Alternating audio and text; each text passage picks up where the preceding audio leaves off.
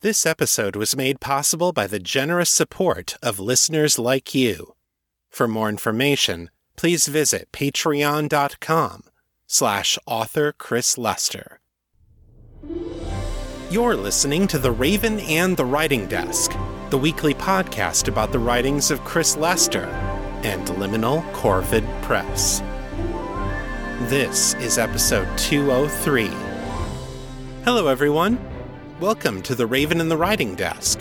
I'm Chris Lester, the creator of the Metamor City story universe. You can learn more about me and my work at chrislester.org and metamorcity.com. This is the show where I share my fiction with you, fresh off the writing desk. You'll also get to hear about my latest endeavors as a writing professional. More on that later in the show. For now, let's get to this week's story. Today I'm bringing you chapter 61 of my Metamor City novel, The Lost and the Least. If you're new to the show, go back to episode 143 to hear this story from the beginning. The following recap will contain spoilers. Kate and her allies have the Brotherhood on the run. After disrupting the cult's black magic ritual, Kate entered their underground base, using her illusions and veils to slip past their defenses. She reported back on those defenses to the immortal wizard Murikeer, who set to work closing off the exits with his earth magic. Kate has been using her illusions to sow chaos and confusion among the cultists, driving them toward the dead ends Murikeer has created. In this way, Kate hoped to keep the enemy distracted and off kilter until Captain Montgomery arrives with reinforcements, who will then be able to round up the cultists and arrest them. But unbeknownst to Kate, Murikeer has his own plans for the cult. John and Morgan entered the tunnels at about the same time as Kate, and while searching for any surviving prisoners, they came across the garage where the cult had housed their fleet of skimmer vans. Murikeer had already been there, and he had massacred the defenders and sealed the doors with huge slabs of concrete. Once he seals the rest of the exits, it's clear that the Immortal plans to enter the complex and finish the job. John and Morgan found Kate soon thereafter and filled her in on Murikeer's bloody handiwork. Kate decided that their next order of business is to find Jared Tamlin, the police psychologist whom the cult has identified as their chosen one. Given what he's already done, it's a safe bet that Murikeer will kill Jared if he gets to him first. But Jared has already escaped. Not wanting to risk being killed by Murikeer, Jared fled with Captain Shaw and her assistant, a water mage named Sophus. After running into several of Murikeer's dead ends, they used Sophus's magic to open a passage into the underground river. They rode the current downstream, away from the doomed base and Murikeer's zone of immediate interest. Meanwhile, the river continues to pour into the network of tunnels, and with their enhanced senses, John and Morgan have just caught the sound of the water heading their way.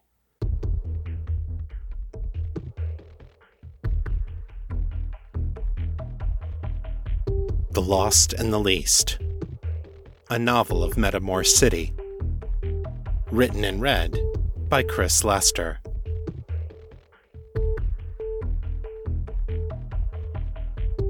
Chapter 61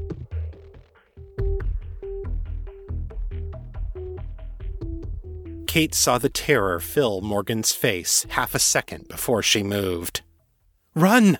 Morgan shouted, she took off at cheetah speed, heading back toward the main entrance they had used to enter the complex. Morgan! Kate called after her. She ran after her friend, but trying to catch her was hopeless. John kept pace at Kate's side, holding himself back so he wouldn't leave her behind. What the hell got into her? Kate demanded between panted breaths. The tunnels are flooding, John said, his own voice tight with alarm. The river's coming in. Kate was momentarily confused. That was bad, of course, but the tunnels wouldn't flood instantly. They should have time to get out before it got too deep to swim. Swim. Kate, you idiot. Running water, she said, with a sense of horrified realization. If Morgan gets caught in it, it could kill her, John said grimly. And the beast inside her knows it. She's in full on panic mode. Prophet, help us, Kate panted.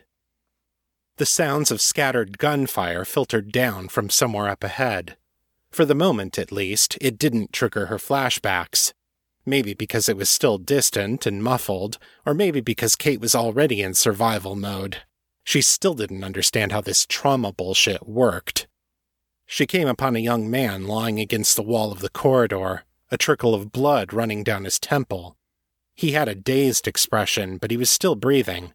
A pistol lay on the floor about two meters away from him. Move, Kate ordered.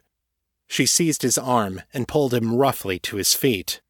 The cultist looked around, blinking in confusion.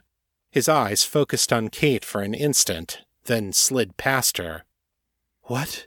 Move or drown, Kate snapped. She turned him around and half pushed, half dragged him down the hall.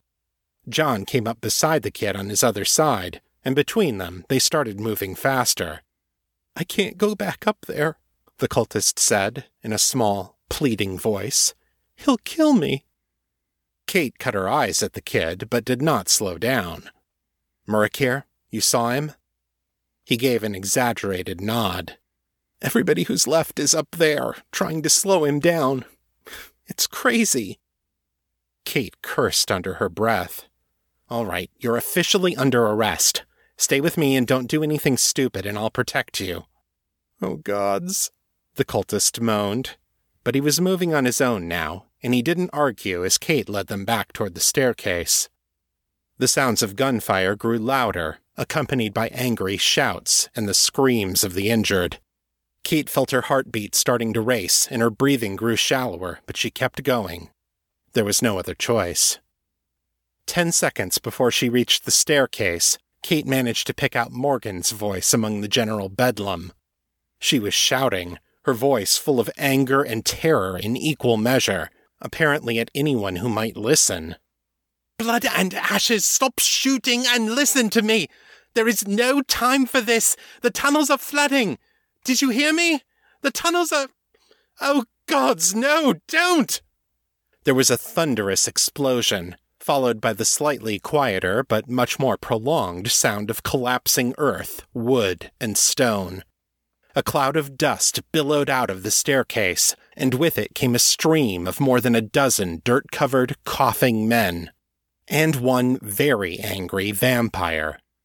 You bloody, God's damned idiots! Morgan shouted, cuffing the men around her with backhanded slaps to their shoulders and the backs of their heads.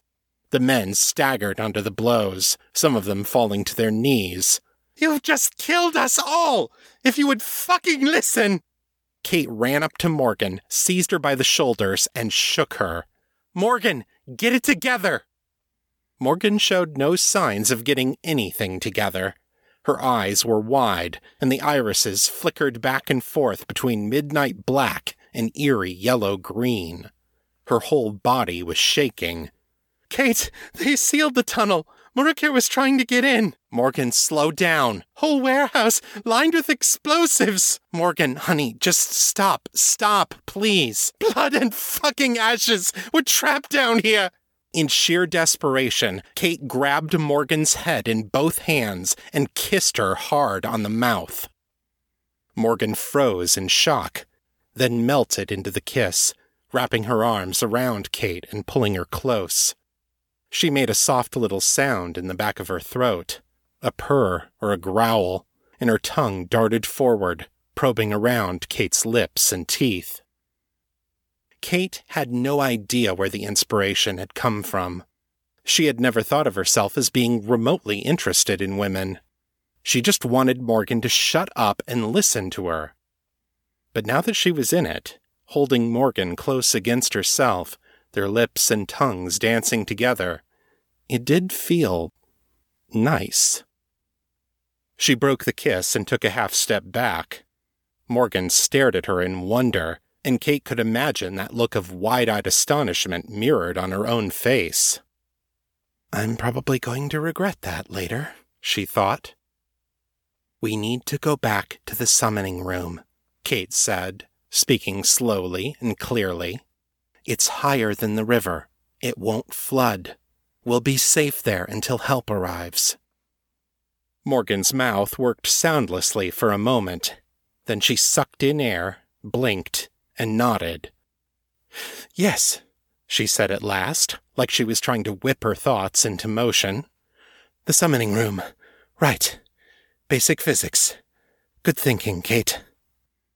From the corner of her eye, Kate noticed that John had retrieved a gun from somewhere and was taking advantage of the Brotherhood members' disorientation to quietly divest them of any weapons they might still be carrying.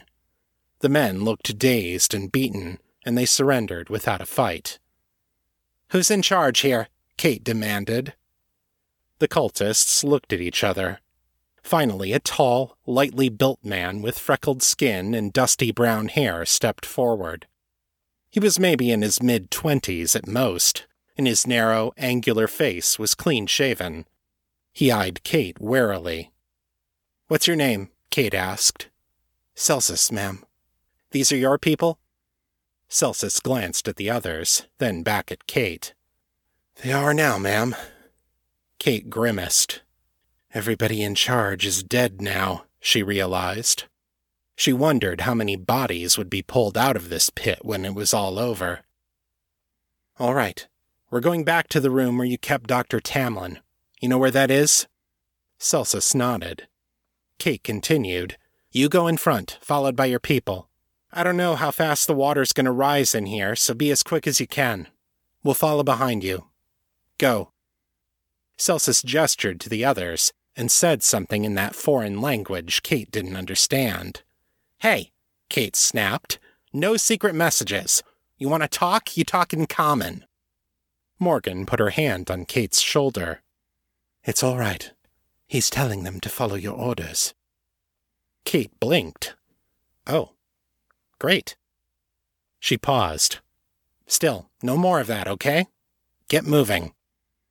The cultists started moving back down the passage, with Celsus at the lead. John watched them go, the pistol pointed straight down at his side, his finger resting lightly on the trigger guard. And how exactly do you know what these guys are saying? Kate asked Morgan. It's Sweelman. They were using a code before, but that last bit was in plain speech. Kate snorted. Plain speech. Right. She followed the last of the cultists down the passage. It sloped gently downward in this section, and she could see the men wading into water up ahead. Morgan, how dangerous is this for you? The water doesn't look like it's moving much. Morgan made a frustrated sound. It's not something I know how to quantify, darling. I can take baths, but not showers. I can wash my hands, but I can't wade through a stream. Kate squinted and looked ahead. At the front of the group, Celsus was up to his knees already, and she could hear more water rushing in. Morgan, John said thoughtfully, can't you change into mist form and fly over this? I could, but we're badly outnumbered already. If your prisoners decide to make trouble, I wouldn't be able to change back in time to do any good. We're wasting time, Kate said. John, carry Morgan. Try to keep her feet out of the water. Let's go. John and Morgan exchanged a quick smile that brimmed over with unspoken subtext. Then he crouched down, and she climbed onto him piggyback style. She had to bend low over his head to avoid bumping into the ceiling, but they managed it. John rose and waded into the water, seemingly unbothered by the extra weight, and Kate followed after. They made it back to the summoning room without incident, though by the time they got there, the water was up to Kate's sternum, and Morgan had her ankles crossed over John's chest. Kate could actually see the water rising now, as the lower passages flooded completely and it was left with fewer places to go. John set Morgan down on the steps, then both drew their pistols. John's had gotten wet, so he tossed it back into the water. They went up the stairs side by side, and Kate followed a couple of paces behind, with her Arthana at the ready. If Celsus and his men had given any thought to mounting an ambush, there was no sign of it. They sat around the edges of the room, their backs to the walls, looking waterlogged and miserable. None of them went anywhere near the chair where Jared Tamlin had presumably been restrained. Kate did a quick head count. Everyone who had come down from the collapsed building was still present.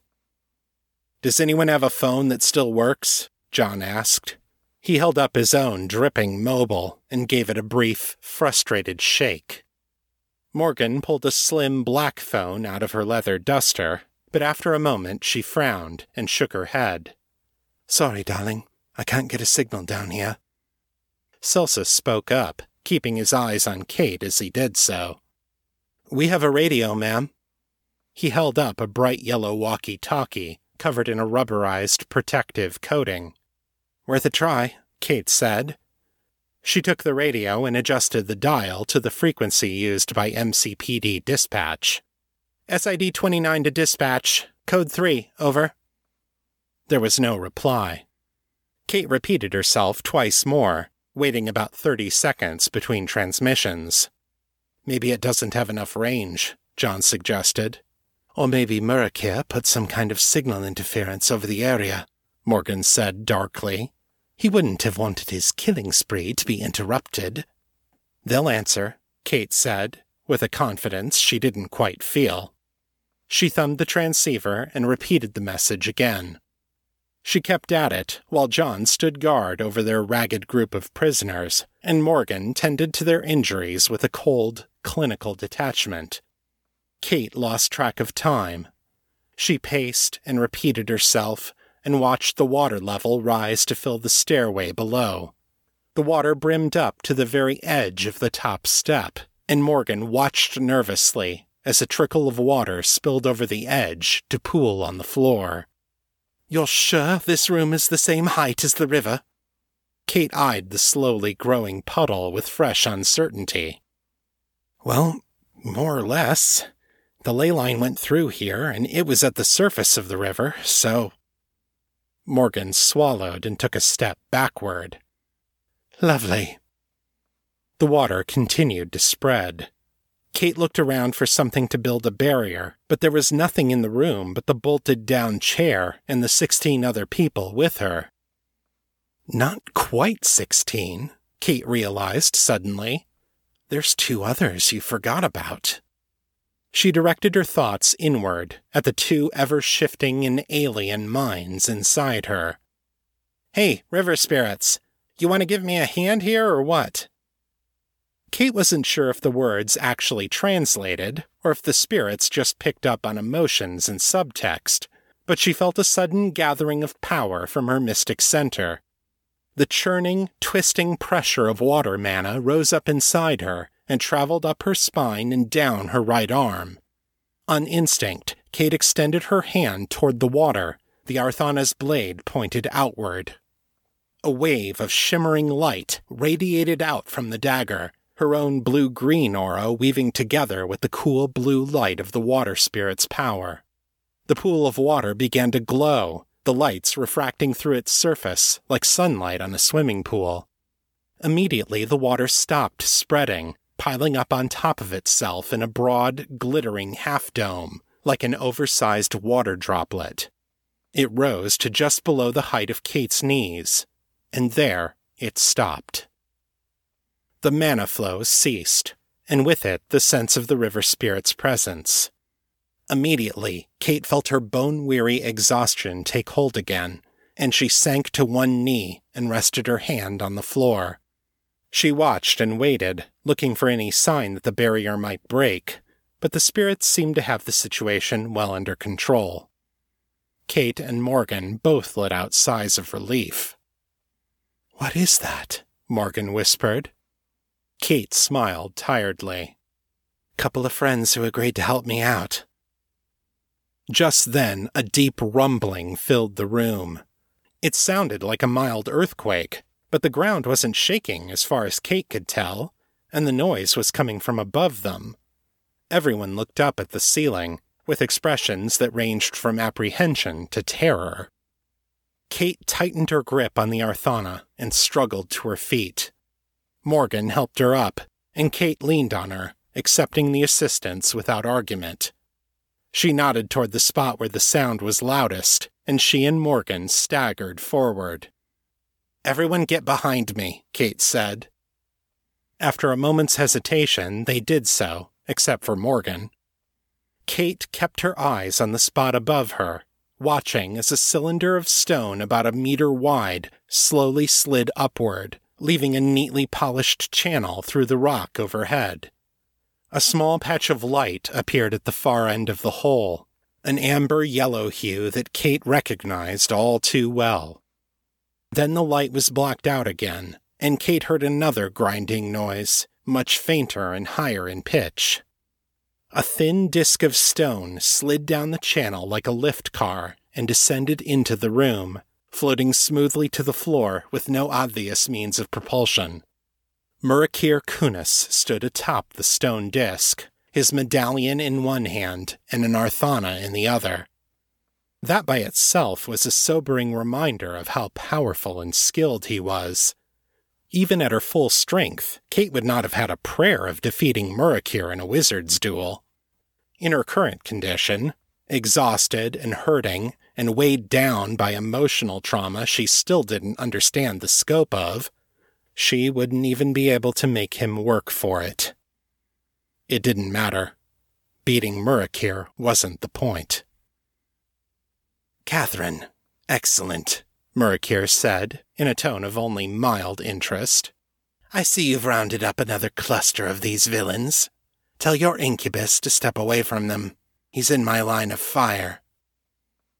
Kate gritted her teeth and, with Morgan's help, took three steps forward until she towered over the little skunk man. And now he's not the only one. It's over, Murray. These men are in my custody. Murikeer snorted derisively. Please, do you honestly think they will go to trial? That they will be convicted and sentenced? You know how deep the rot runs in the city. The law will not serve us here. Kate eyed him for a long moment. You're not much for rules, are you? she said quietly. For laws? For bureaucracy? You know what's really going on. You know more than those pencil pushers ever will. If people would just leave you alone to do your job, your way, then everything would be great. Murikeer said nothing. His huge dark eye was unreadable in the dim light of the torches and the river spirit's magic. Kate forced herself to stand up a little straighter and raised her chin in a sharp little motion to indicate herself. I know how you feel. I'm the same way. I bent the rules pretty hard to get back on the job. I was sure that was all I needed to make things right. She let out an exhausted, bitter snort and gestured at herself and her surroundings. And it was a fucking disaster. We didn't save the people the Brotherhood kidnapped. Shaw isn't here.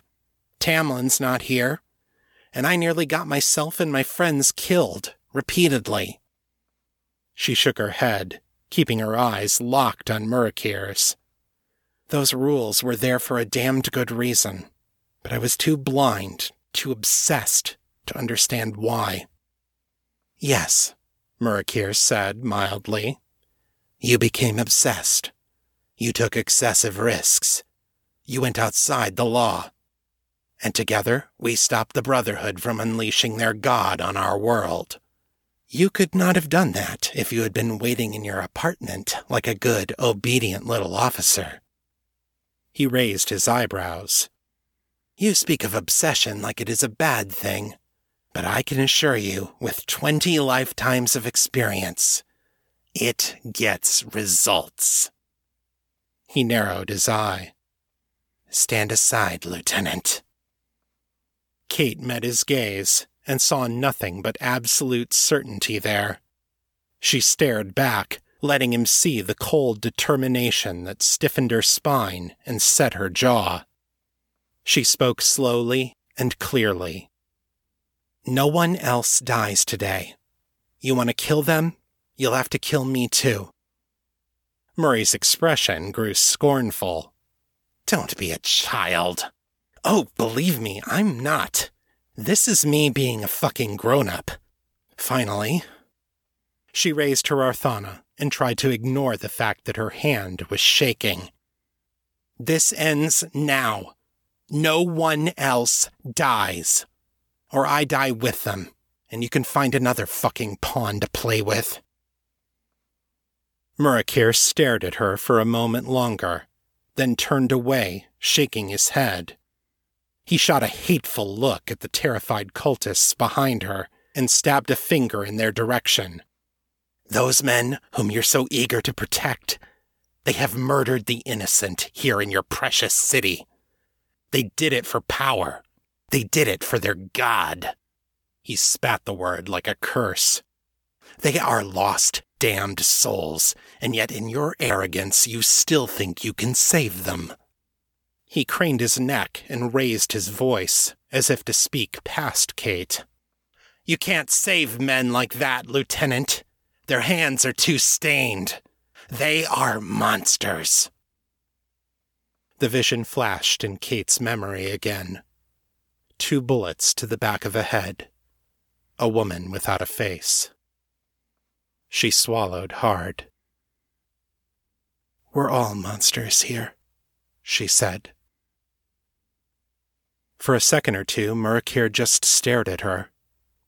Then, slowly, his expression changed, the anger and hatred and bitterness clouding over with uncertainty, followed by a bone deep weariness.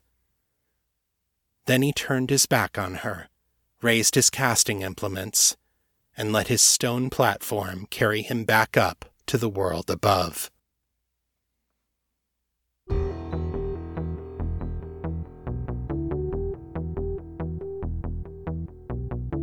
And that's the end of chapter 61.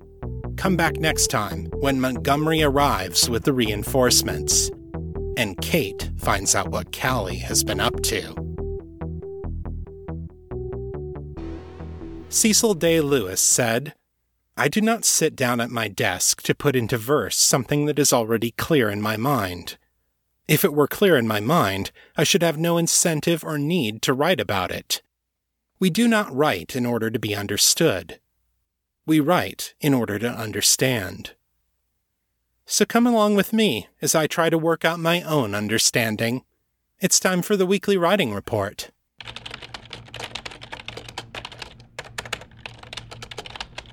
I wrote 2,057 words this week over the course of 2.5 hours for an average writing speed of 823 words per hour.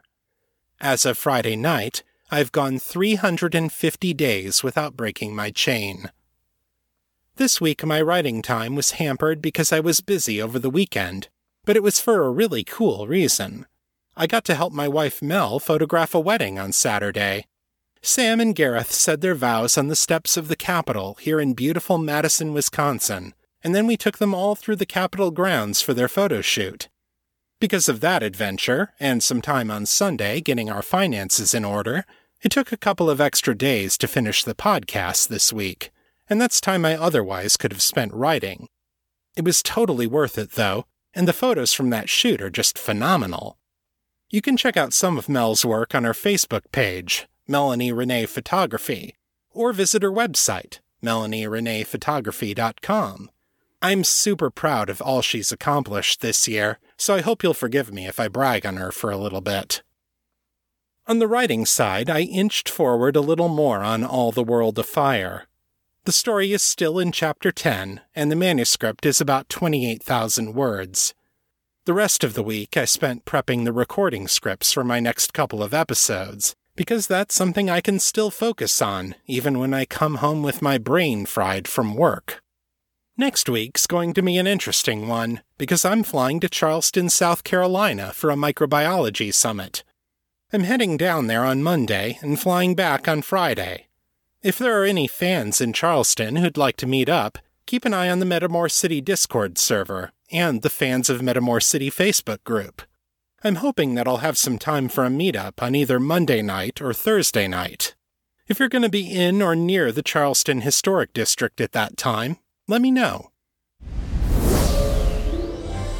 If you'd like to share your thoughts about the show, send your feedback in text or audio to metamorcityfeedback at gmail.com.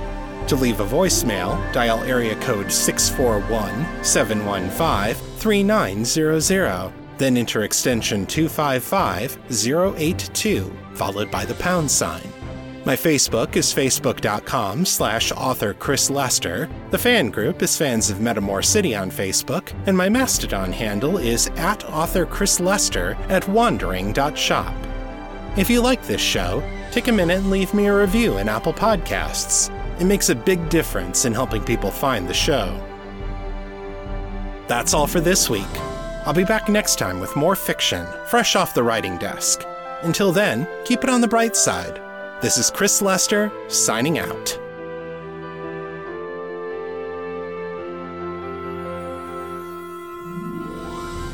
The contents of this podcast are copyright 2018 and 2019 by Chris Lester and the Liminal Corvid Press.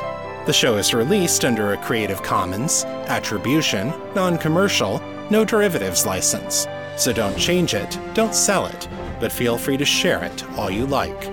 For more information about this license, please visit creativecommons.org.